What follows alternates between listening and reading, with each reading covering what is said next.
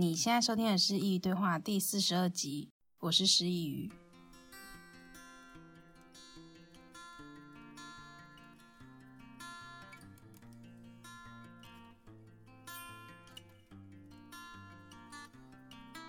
大家晚安，好久不见，最近都过得好吗？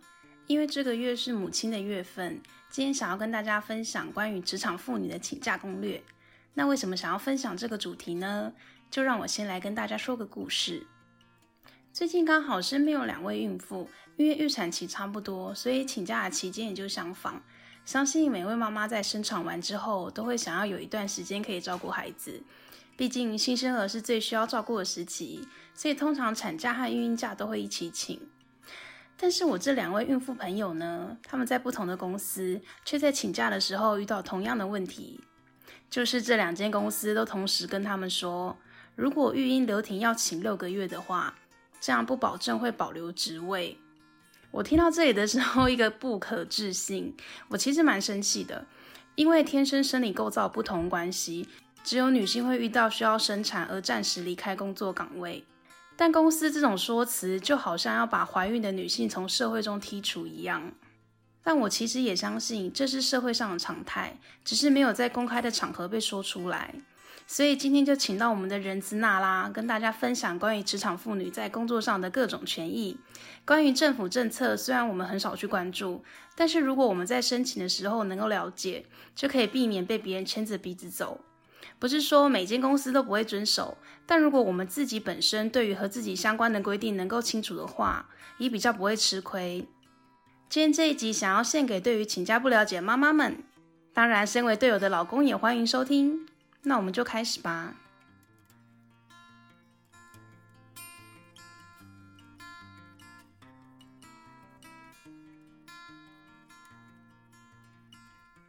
娜拉就是之前前几集有跟大家分享过那个，我忘记你的主题了。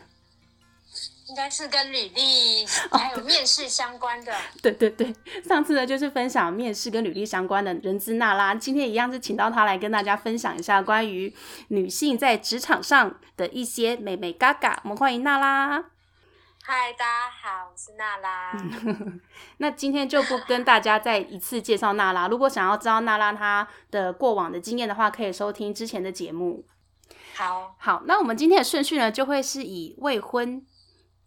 结婚、怀孕、产子这样一个顺序下来，会告诉你每一个阶段女生在职场上拥有哪一些价别跟薪资福利的方面。好，那我们就要先请娜拉出来跟大家分享一下啦。娜拉，关于刚刚的故事，你有什么感想吗？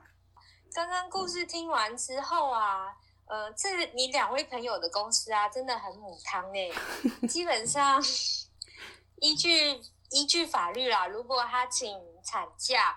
或者是他孕婴留停回来，依据法律一定要保留他原本的职位在那边。如果假设他生产完或者孕婴留停完已经是两年后的事情了，公司已经没有这个部门了，但是还是要保留这个部门跟这个职位给他，这是法律的规定。嗯，好哦。所以基本上你朋友、你那朋友跟同事，像公司一样都有违法的状况出现啊。哇哦！所以那我们可以去检举他们吗？呃，可以。然后因为现在我们总是在说法律有一种说法啦，呃，举证之所在，败诉之所在。然后因为现在，因为我们都认为劳方是比较偏弱势的一方，所以举证的责任基本上都会落在资方那边。可是如果你能有更明确的一些，比如说你你能录到一些。呃，因啊，或者是什么，或者是其他的事情去佐证，呃，你的主管或者是呃负责的 HR 有这样不当的发言的话，是可以没有什么太大的问题啦。所以，其实举证对于我们劳方好像也不太有保障，对不对？呃，没有，举证是资方要做的事情，你你可以去提起，就是你可以去告他们。可是你这边举证的责任会落在公司方，不是你这一方，oh. 所以其实相对是比较轻松的。只是如果当你有更明确的证据的话，那你的把赢的把握就更更高一点了。因为毕竟有时候他说他说一句话，可是你没有任何的凭证或者是怎样，或者是没有文字留下，其实你在做这件事情的时候也比较偏向口说无凭啦。哦，不然就是你要证人去证明这件事情。哦，好哦，所以那就是给大家，如果你想要检举你的公司的话呢，可能可以录音，或是你可以用 Lie 这种有文字跟声音留档的状态，这样子你举证，你检举他，你的胜算会比较高。呃，不过换一个说法好了，有些其实不是不是公司的问题，是老板，就是你的直属上司那个没有那个老。劳动法令的意识吧，他就直接脱口而出。依依照一个 HR 的建议，还是先请他向公司的信箱去做投诉会比较好啦。基本上，一般的 HR 都对这个认知是有的。如果你 HR 没有这个认知的话，那就是真的母汤。但我要跟你说，我我我就是说的这些故事，这些话都是从 HR 的口中说出来的。你你千万不要告诉我你是哪间公司。呃，我们继续下一个话题。我我也没有要分享是哪间公司啊，因为因为我觉得这个事情应该是蛮多的，只是大家都没有说。嗯，对。好，那我们今天就开始我们的正题。那所以今天我们要先请娜拉从未婚，在我们女生还没结婚以前还是单身，呃，法律上还是单身的时候呢，我们在公司的价别跟薪资方面有哪些福利？嗯，先来分享，就女生，我这边比较分特别分享跟女生有关的。女生基本上我们都会有生理假可以去做请假的部分，然后每个月可以请一天的生理假。可是那个生理假不能用小时计，诶，就是假设你请一个小时的生理假，它也会算是你请一天的生理假。是啊、哦，所以说，对对对，所以生理假不能拆小时请。如果你今天请了半小时，诶，请了半天的生理假，他这样就算你，你这个月就不能再请生理假，你没有这个假可以请的。然后一年最多可以请三天，算是半薪，然后不扣全勤的。对，然后如果你请超过第四天的话，它就会列入病假去做计算。所以其实生理假的部分一次请一整天比较划算，是这个意思。啊，对啊，你请半 天就是半天了。OK，好，那一年只有三天，可是不是公司说每个月都会有一天吗？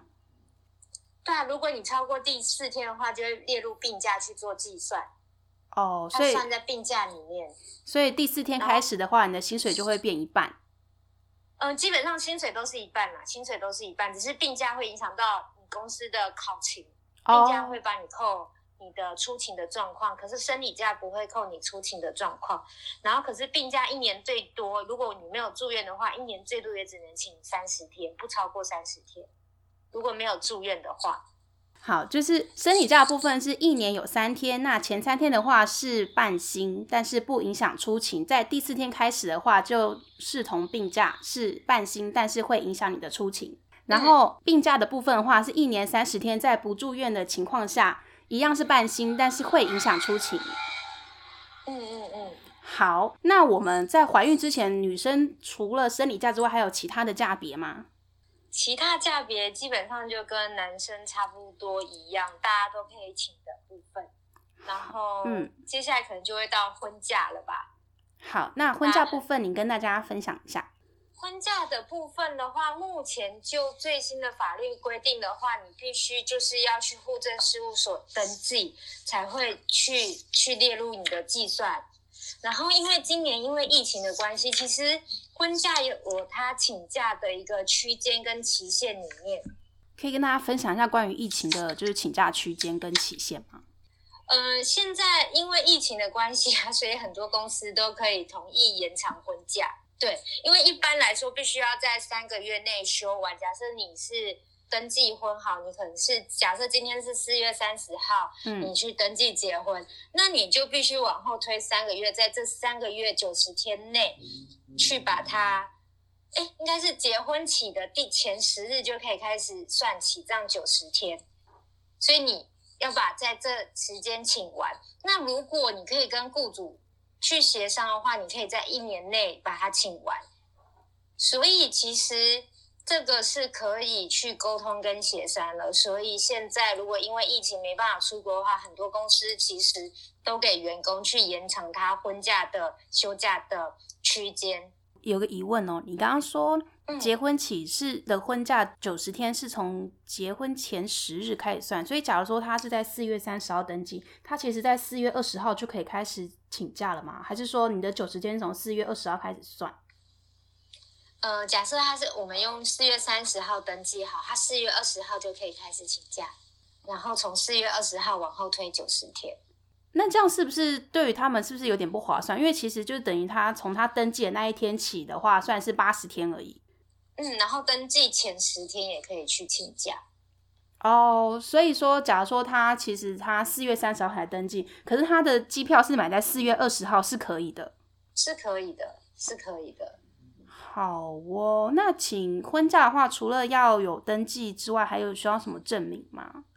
就是依照民法第九百八十二条，结婚应以书面为之，有两人以上证人之签名，并由双方当事人向户政机关登记结婚，所以这样就可以了，就是改为登记婚。所以你可能你有那个仪式，然后包含你的那个登记的日期在上面，其实文件其实不会很难。好哦，所以如果他们已经办婚礼，可是还没有登记的话，他的婚假其实就无法请，对不对？对，没错。好，对，没错，就是一定要在法律上已经是结婚的身份，才有办法请婚假。对，好的，没错。好，所以呢，就如果你要请婚假，你现在已经宴客还没登记的话，因为现在疫情，你 maybe 可以考虑晚一点再登记。就是如果你想保留你的婚假的话，嗯。你也可以跟你的雇主去做协商啊，这只要是假都可以跟雇主做协商，跟资方去做协商，去把你的假的假期区间可以去做调整。所以其实只要公司同意的话，要延长是可以的。对，要延长是可以的，可是这就是要去沟通。好，那就是要看，如果你已经登记的话，你想要延长你的婚假，就是要看你跟你的公司是如何去做协商、去做配合的。因为每一间公司能够延长的范围可能不太一定。那刚刚娜拉有说，最长是一年的期限。嗯，然后如果你结婚的话，可以去看一下你们公司的那个职工福利委员会，或者是可以去跟 HR 问一下，哎，结婚有没有那个结婚津贴？哦，通常一般都会有啦。但通常会是多少，你知道吗？通常我因为津贴这种东西比较像是公司额外给的福利啊，所以每间公司的给的状况不一样，没有一般是多少的概念。OK，对，好哦，有多有少，一定的啦。好，那关于结婚这个部分的话，还有没有其他的假？除了婚假之外，还有什么可以跟大家分享的吗？结婚应该就还好了。对，OK，好，没了。好哦，那我们就要进入今天最重要的部分，就是怀孕的部分。那其实现在很多职场女性，她们其实很害怕怀孕，就是一个很矛盾的状态，就是她可能想生，可是她又怕她被职场淘汰，或者是她有一些可能不能说的秘密，像是她公司跟她说，那你怀孕的话，你就就要离开这个公司这个职位喽。所以，我们今天就要认真的讲一下这一块，到底怀孕我们。身为职场孕妇有哪些权益跟需要注意的地方？好，呃，如果孕妇的话，目前总共会有四种假可以请。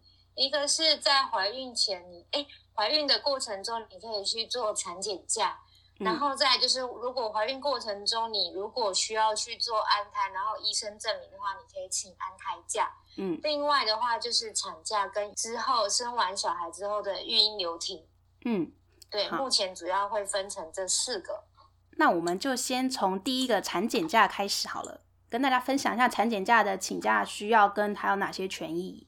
产检假的话，因为孕妇都要去产检嘛，所以雇主会配合孕妇给五天的产检假，嗯、然后这个产检假基本上是是全薪的，薪水是要照给的。然后产检假的话，可以选择看公司，看公司可以选择小时、半日或一日来请。你刚刚说总共有五天，所以假如说一天平均上班是八小时，它可以拆成四十个小时做请假。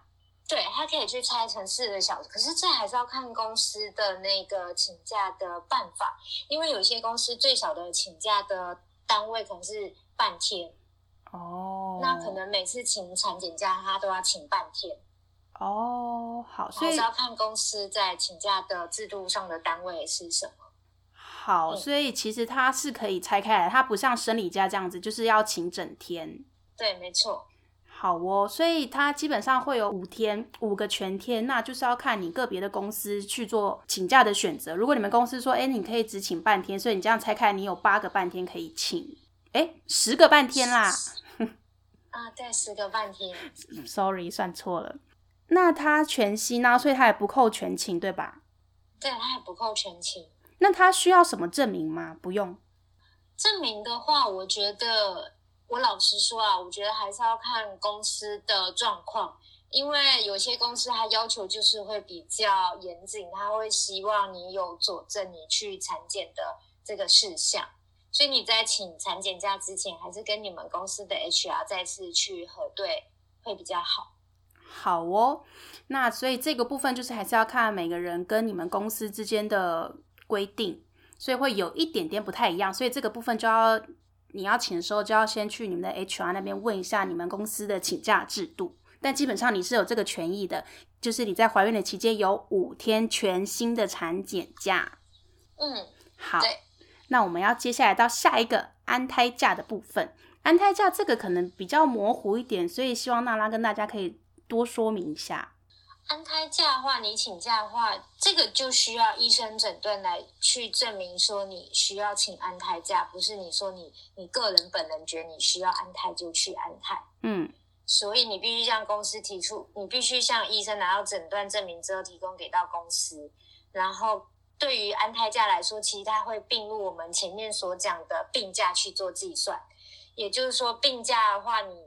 前面三一年内三十天你是有半薪的，可是如果你超过三十天，其实公司是没有给付薪水的，这一点你们可能要特别留意一下。所以安胎假基本上跟病假算是同样的东西，对，算是同样的东西。哦，只是因为他是在怀孕的时候请的这个假，只是名字不一样，但它其实就是病假。对，它是病假的一种，只是会用另外一个大家比较能理解的话，就用安胎假。那安胎假有规定最长一次可以请多久吗？嗯，这个就要看医生的诊断证明了。对，哦，好，因为你生小孩最长应该就是你产产期的那一段吧，最长也不会超过十个月。如果他刚好身体不是很安稳的话，他可能会请好几个月这样子。假如说超过三十天，那他后面两个月是没有薪水的嘛？因为他是请安胎假的部分。对，就没有薪水。哦，好哦。那如果呢，你是要请安胎假的话呢，你可能要注意一下这一点，因为你安胎假其实它就是病假，一年只有三十天的部分，所以当然你身体还是要顾。所以如果你需要 请比较久的话，你可能要知道你后面是不会给薪的，这个是你需要注意的部分。那关于安胎假的话，我算病假。那我记得我们还有一种假叫事假，可以跟大家说一下病假跟事假的差别吗？事假的话，就是这件事情一定要是你本人去做的，所以你请事假的话，它基本上你那天是拿不到薪水的，然后一年最多只能请十四天。所以事假它本身就是不给薪的。对，事假本身就不给薪，因为它不给薪，所以它也会扣全勤，对不对？对啊。嗯，好哦。所以没事的话，尽量不要用到事假，因为事假是不给薪的，还会扣全勤。嗯，可是因为一般公司，如果你请病假的话，有些公司可能要要求你出示证明了。我觉得你请假就照实拿，如果真的是真的是病假，你就请病假；真的是事假，就请事假，免得你在公司的诚信受到质疑。好的，就跟当初面试一样，就是我们还是人要以诚信为主。嗯，对。好，那接下来我们要讲产假的部分了。那产假的部分，就想请娜拉跟大家说一下她的薪资啊，还有她可以请多长多久。好，产假这个会比较复杂一点。嗯，呃，我们先来说，假设你已经在这个工作已经待满六个月以上的薪水，他会全付给你。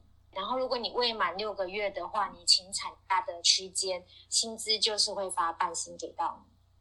哦，所以要看你待这间公司的时间。如果你超过半年以上的话，你是可以拿到全薪的。可是因为如果你只有在半年之内，那你只有半薪的部分。那他可以请多久？呃，这个就是有趣的东西了，因为它有点复杂。嗯，就劳基法来说的话，如果你只要是大于等于二十周生产的话，你这个会算是分娩，你有八八个星期的假，嗯，可以去做请购，嗯，可以去做申请。那如果你是十二周到二十周以上的流产的话，其实你有四个礼拜可以去做请假。哦，好哦，所以就是说，在二十周以前，应该说十九周开以前啊，因为二十周就可以算是八周的这个请假制度，对不对？大于等于对，如果你是大于二十周的话，你就可以请八个礼拜。那如果你的你的小孩不小心流产是介于三个月以上，就是十二周到二十周内的话，你可以请四个礼拜。好哦，所以如果你真的因为每个人身体状况不一样嘛，那如果你不小心小产的话，你其实也是有四周的休养的期间可以跟公司申请。我有个疑问，他这个请假的长度跟他的薪水是有关联的吗？还还是说他薪水其实只要看你，只要是超过公司半年的话，你就是全薪？嗯，薪资的话，你可能要再去看，因为薪资就有点复杂，因为有一些是你上班才有的津贴啦。比如说，就是因为你上班，他才会给你一些什么交通津贴。那你现在没有上班，你就不会有那个交通津贴。这个还是要去看你的薪水整包付的是什么，你才能去，我才能一一去辨别说哪些可能是不会包含在工资，在你请假的时候工资照给的部分。本薪一定是会给的。这是可以肯定，可是其他的话，可能就是要看他当初提供给你的项目的原因是什么。那我有个疑问哦，如果他这个案例是他到职已经超过六个月，然后他不小心小产了，所以他有四周的产假可以请，那他这四周的话，一样也是全薪，对吧？对，没错。可是你讲的是三个月以上的小产，其实根据性平法来说的话，还有针对于如果她是怀孕妊娠未满两个月流产，就是八周以内的，她其实也可以请假，她也可以请产假，只是她就是没有薪水，或者是她可以改请病假给半薪。哦，所以是主要看她怀孕的长度。对，然后如果是八到十二周的话，就是两个月以上未满三个月流产的话，她可以请一个星期，可是她一样算是产假无薪，或者是她可以选择病假半薪。哦，其实这很多细节。对，这就会相对比较复杂一点。这个是要看妈妈手册，对不对？就是她怀孕的长度。对，你还是要有一个证明去说你有这样的状况发生。哦，好，所以基本上是八周以前，然后八到二十周，然后跟二十周以上这三个区间。呃，我来讲一下好了。好，小于八周，你有五天的假，嗯，可以选择产假无薪或病假给予半薪，嗯。然后如果是八到十二周，你有一星期的几假数，你可以选择产假无薪或者是病假给予半薪。那如果你是十二周到二十周的话，然后你又在职满六，在工作上面，在现在工作满上面满六个月，你可以领到四个礼拜的工资。嗯，未满六个月的话，你的就减半。那如果你是大于二十周去做生产的话，你就是八周的给假的日数，然后一样薪水，满六个月以上全薪，未满六个月半薪。哦，这真的蛮复杂的耶，还有很多很多不同的规定呢。所以，如果你生产有遇到任何产出的话，你都可以去找一下你们家的 HR，然后去询问一下可以请假的部分。好，因为这个部分比较复杂。那如果你你的状况跟那种有到产子的部分不太一样的话，你还是要知道你其实是有假可以请的，只是要依据你的实际情况去做申请。那前面如果小产的部分可能是不给薪的，因为要看你怀孕的长度，所以这个部分。你要先知道你有这个权益，然后再询问一下你们家的 HR，你可以怎么做请假。嗯，好，那除了这样子之外，那产假部分还有什么需要注意的吗？产假部分应该就这样，产假应该还好。然后产假的话，总是会你产假会不会有津贴的部分？有时候津贴要看诶、欸，像每间公司发的就不一样。像我们我现在待的公司吧，你只要生小孩一胎就是十万块，公司会提供给你十万块钱。公司很大方很多诶，比国家还多。对，比国家还多，这就是鼓励生育。所以每个公司都有不一样的津贴啊，或是什么，那这些就可能需要你自己去注意了。因为像我们公司，它是会有红包，但红包是多少我就不知道啦。嗯，对，你可以去查询一下。好，那我们既然已经怀孕，我们接下来就要到生孩子的部分了。那生孩子部分，其实大家都会知道有育婴留停的部分。那育婴留停它其实我觉得听起来蛮复杂的，所以我还是要请大家跟大家解释一下育婴留停关于津贴啊，还有一些我们应该知道的权益。呃，育婴留停的话，就是你生产完小孩，你在你在请产假，在请产假过程中，你可能因为育婴留停这个需要申请一些就是文件的部分。嗯，因为毕竟你要向劳保去申请你的那个育婴补助，因为就是会，就像你前面说的，他前半年是可以给付你的薪水的六成。嗯，他算的算，就我所知，他算比较像是底薪的六成，不是你整包。如果你有含业绩奖金，那业绩奖金不算，他主要是算的是底薪。嗯。对，你有一些相关的文件需要去做填写，所以有一次我是我同事是在请产假过程中来申请育婴留停的部分，嗯，它不会叫育婴假，它比较像是我们会称名叫育婴留停，因为你需要照顾小孩，所以留停。然后目前育婴留停按照劳基法的规定的话，最多第一胎可以请两年，一胎就可以请两年，第一胎第一胎可以请两年，嗯，然后如果你在这中间过程中又生了第二胎，嗯的话。就是你最小的小孩就只能照顾两年，嗯，就是那个留停的期间有点重复，这就有点复杂了。对啊，听不太懂，很难。嗯、呃，假设你现在生完小孩好了，对，然后你你又不小心怀孕生了第二胎，对，在你育婴留停的这过程中，对，那从你最小的小孩出来之后，到那个到你最小的小孩两岁，你都是可以请的。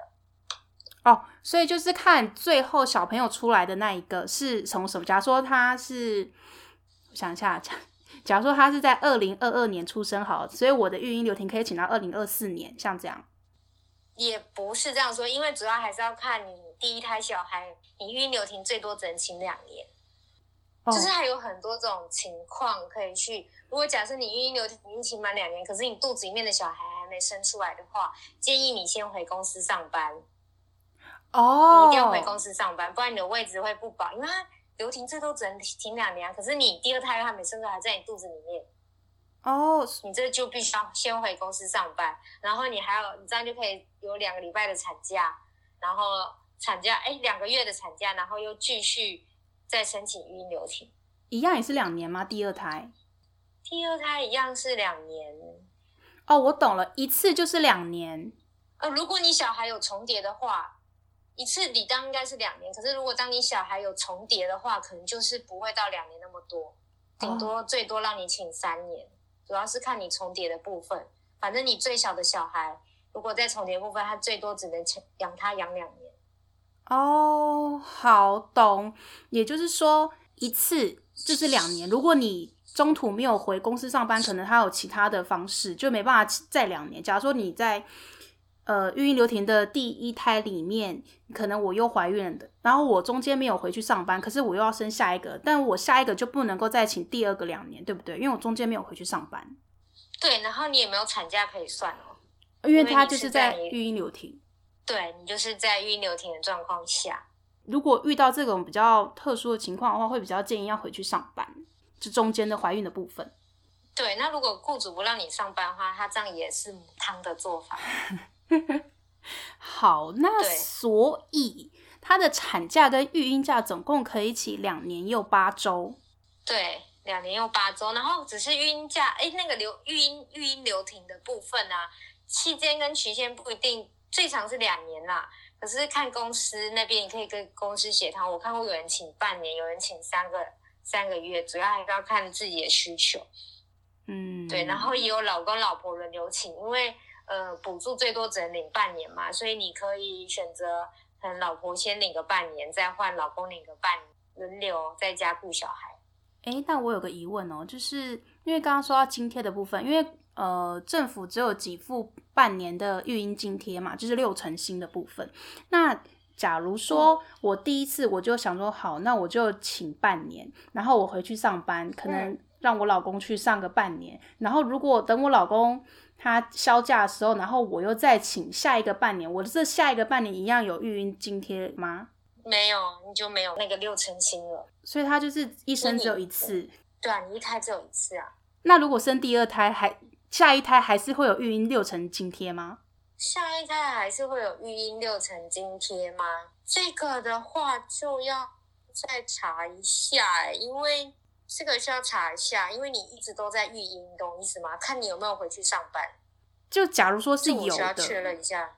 如果你是有回去上班的话，我觉得申请没有问题啊。可是如果你是在育婴期间又在生小孩的话，这个我就可能需要查证一下。OK，好，因为第二胎部分可能比较复杂，所以如果有遇到这样情况的话，可能要先问你家 HR，或者是呢，先问问看神奇的 Google 大神，打电话去劳保局问了。OK，或者打电话去劳保局。Sorry，这个人资建议会比较专业一点。好，那关于这个部分，呃。因为我们本来只有讨论第一胎，所以今天会比较以第一胎为主。那刚刚第二胎那个简答题有一点点太复杂了。这个如果你真的有遇到第二胎的话，还是建议你先问一下你们公司的 HR，不然就是打电话去政府的劳保局询问，还自己的相关权益不要忘记了。我还有一个问题，就是呢，如果说公司他不给我请育婴津贴的话，那我可以自己向政府申请吗？因为这是我从我。刚刚说那故事的其中一个朋友听来的，他说，其实如果公司不帮你申请，你可以自己跟政府申请。嗯，这个就是要分两个面向来说的啦。一个面向是公司本身有没有给予这个福利。嗯，如果他有的话，像我们公司生小孩一胎是十万块的话，这是公司给我的福利。然后我同时也可以去跟政府申请我的生小孩的津贴，这是两码的事。那如果公司不给请育婴留停的话，那我不是刚有说到有。六成薪的部分，那这六成薪公司不帮我申请，我可以跟政府申请吗？这六成薪本来就是政府给你的，是你缴的劳保费给你的，不是公司给的。对啊，但但是他那个金额算法的话，也是用本薪去算吧？对，他是用本薪去算，他就按照你投保，我印象中是投保的金额去做计算。OK，那所以关于这一点的话呢，就是。我们每个人，因为我们都有缴劳健保，所以这个东西是我们会有的权益。但是金额多寡就要看你，呃，你投保的金额，就要问你们家的 HR。然后这个六个月的六成薪是你一定会有的。你怀孕，政府是有一些补助，但是多少就要看你投保的金额。嗯，好，我现在就要问一个就是非常关键的一个问题，就是刚刚前面提到，如果公司说我。我请育婴留停，可是回来不保留我的职位，那我该怎么办？嗯，你该怎么办？就保留白纸黑字，让他把这一句话留下来，然后去找 HR 申诉。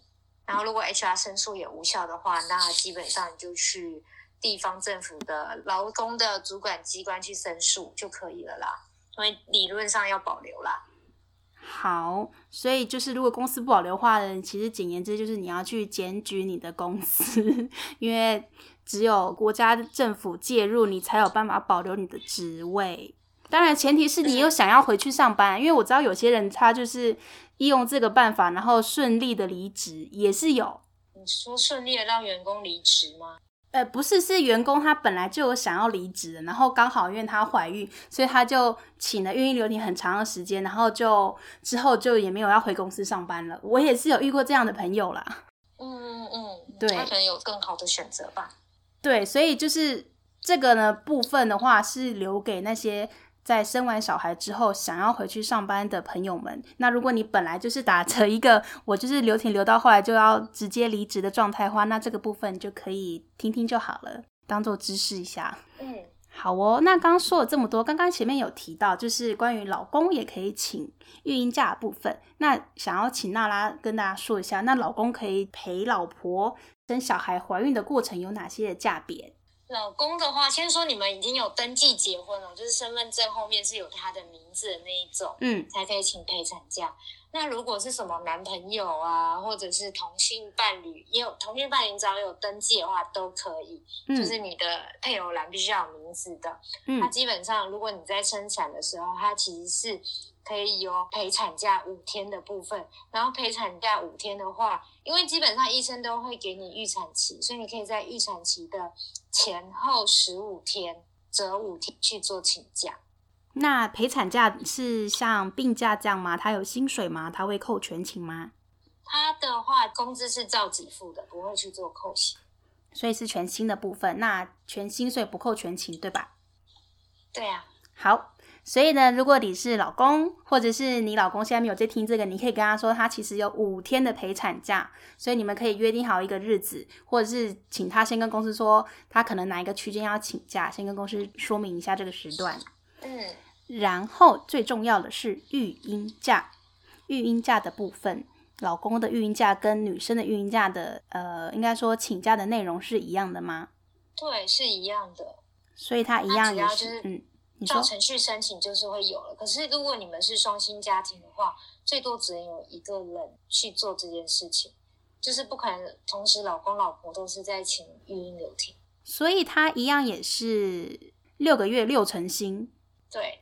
因为其实我们同事最近也有一个男同事，他就是因为他们那一对夫妻都是我们公司的员工啦，所以他老婆这最近才刚销假，然后他刚销假回来一个月，他也准备去休育婴假这样子，所以我那时候才知道哦，原来男男生也有育婴假可以请。嗯，男生也是有的，看谁钱赚的多啦。因为有时候请这个的话，因为六成薪嘛，嗯，看谁的底薪比较高，像我。之前有一个朋友，她老公是房仲业务，嗯、因为他底薪偏低，所以到时候请育婴留停就是他，嗯、因为他这样他们家可以领的比较多。哦，就是要算一下你们两个的薪资收入，谁请比较划算？好的，没有问题。那今天已经讲了蛮多的价别跟价种了，那娜娜，我们有没有什么遗漏的部分？你可以帮我们补充一下吗？嗯，这边可以再补充，如果当你生完小孩产后回去上班的话，如果你小孩还没满两岁的话，其实公司每天会给你六十分钟的哺乳时间。每天哦？嗯，对，每天。可是你也必须再去延长你的工作时间了。所以，就假如说你是朝九晚六的，你今天十点才上班，你就是要七点才下班。那你要不要用那个哺乳时间。对，如果他有给你的话。然后再就是你的工作时间，就是不可以在夜间十点之后工作。如果你小家里有小孩未满两岁的话，OK，好，因为要回家带小孩，所以你的工作时间不能超过晚上的十点。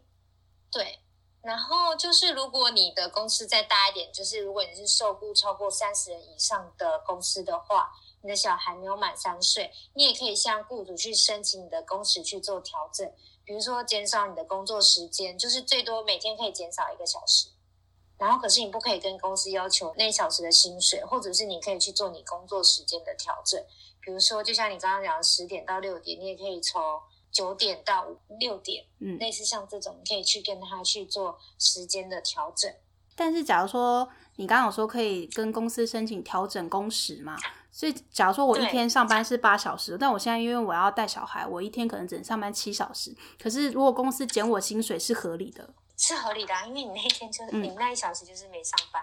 就是政府的规定好像对于妈妈也蛮弹性的吼。对，是这样说没错。那那这些可以申请多久？就关于弹性工时的这一部分。弹性工时的话，就是小孩三岁以前，刚刚讲的那个是小孩三岁以前。然后哺乳是两岁以前，就是刚刚跟你讲的一个小时的那个，一个小时是小孩三岁前，然后每天可以哺乳六十分钟是两个小孩未满两岁前，六十分钟或一个小时不是一样？嗯，差不多一样的概念，可是因为你用途不一样。好的，但是这些就是如果公司他没有给付你薪水的话，都是合理的范围，因为你就是没有上班那一个小时。对，就是没有上班。好哦，那其实今天也讲蛮多的。那娜娜这边有没有一些建议可以给现在在职的父母们？嗯，我想跟大家分享一件事，就是最近蛮有感的，所以我就来跟朋友聊。你知道，年纪一到，就是聊一些生产的问题。嗯，就是有些人，就是当你生产完之后，尤其可能是女生吧，就会被迫，就是可能你有家庭的因素啊，你可能就是会选择留在家里照顾小孩。嗯，然后可能你已经大概五六年没有工作。然后你再回到职场来说的话，你这样其实对我们来说算二度就业。二度就业的人，其实，在职场里面是相对于弱势的。嗯，因为你可能中间区隔的时间是比较长的，所以你回到职场，你没有办法像你五年前那样的薪水，嗯，甚至你可能只能去可能你的工作可能就会找一些比较像是嗯、呃、超商的店员啊，或者是全年当做收银员的那一种。嗯，所以我觉得每个妇女在去做你生涯的决定的时候，你可能也要往后想一下，当你决定为了小孩付出这一切，那你之后的生涯规划，你可能也要去思考一下。这比较沉重一点，可是就是你要想一下，呃，为爱牺牲，可是你的未来你可能也要去想一下，因为毕竟你之后你可能就是没有工作，你就寄人篱下，寄人篱下，你的老公对你好不好就很重要啦。真的，女生其实就是不应该 因为生产然后离开自己正轨的生活。我知道这个很难，我知道这真的很难，可是如果你能有一个。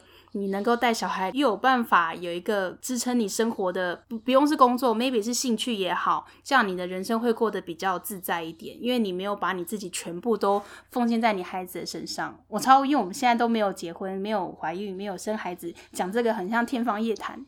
可是觉得你的人生活中应该要有孩子以外的一个东西。嗯，对啊，嗯，共勉之。但但我觉得这好像真的很难，因为现在身边每一个朋友，他们有孩子的都是全心全意的在带孩子。嗯，也有一些比较特殊的情况，像我朋友，她就是她老公在家里顾小孩，要去上班挣钱。哦，是哦，都有都有。对，只是我觉得当你们在做个决定的时候，就是有共同讨论，然后你们的目标是什么，都最好是尽量沟通完整会比较好啦。关之后再回职场的话，也真的不是一件容易的事情。尤其是如果你连续生两胎五年脱离职场，再回去职场工作的话，其实真的没有那么容易。嗯嗯嗯，好哦。所以这些呢，就是要分享给在职场上的父母们。今天的内容不是只有给妈妈，也给爸爸，因为你们也是有需要照顾小孩的责任。那政府也是有给你相关的福利，例如说孕婴假跟陪产假的部分，这些都是你们可以去。利用的。好，那今天真的很感谢娜拉来跟我们分享这些比较复杂的内容，希望今天内容可以给你们带来帮助。但是因为今天内容其实说实在听起来可能比较复杂，那如果你真的不知道的话，你也可以上网去查，我相信你可以查到很多相关文章，或是像娜拉刚刚说，你可以打电话去劳保局问，跟问你们的人资都可以。但是最重要就是你们不要忘记，你有这些这么多权益可以去利用。嗯。去使用啊，使用，哦、不要讲利用，好，使用可以去使用。嗯，好哦，那今天很谢谢娜拉，下次有机会的话再请你分享关于人资方面的一些议题。嗯，好，拜拜，拜拜。在最后，我要跟大家公布一个消息，就是以上的内容只适用到今年的六月三十号。在二零二一年的七月会有新制上路，本来还想说这一集可以帮助到各位妈妈们，因为新制的关系，所以这一集就变得有时效性了。但也没关系，还是希望今天的内容能够帮助到你。关于新制的条例，我会把链接放在描述栏中，给在七月之后才需要请假的妈妈们。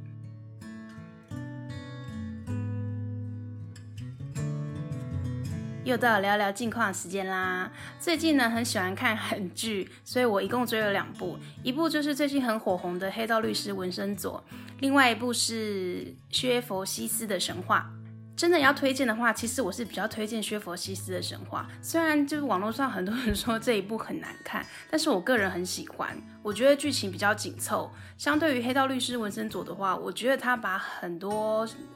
时间都花在不必要的剧情上面，有点歹戏拖棚的感觉。但我其实也知道，我自己在选剧的时候跟大众的口味是不太一样的啦。虽然我一直说《黑道律师文森佐》没有那么好看，但我其实也是把它看完了啦。那如果你对这两部剧有兴趣的话呢，我也把链接放在下方，你可以去看看，可以挑选你喜欢的剧来看。那因为这一集本来就比较长了，所以今天近况我们就先到这里啦。下一集呢，想要跟你分享一本关于女性的书，聊一聊比较少人公开谈论的话题。想知道是什么样内容吗？下星期我们节目上见。欢迎点击描述栏中的链接，请师佾萮喝杯咖啡。如果你喜欢我的内容，可以分享给你认为需要的朋友一起来收听。熟知自己的权益，才不会让自己的权益睡着了哦。感谢你的收听，我们下次见。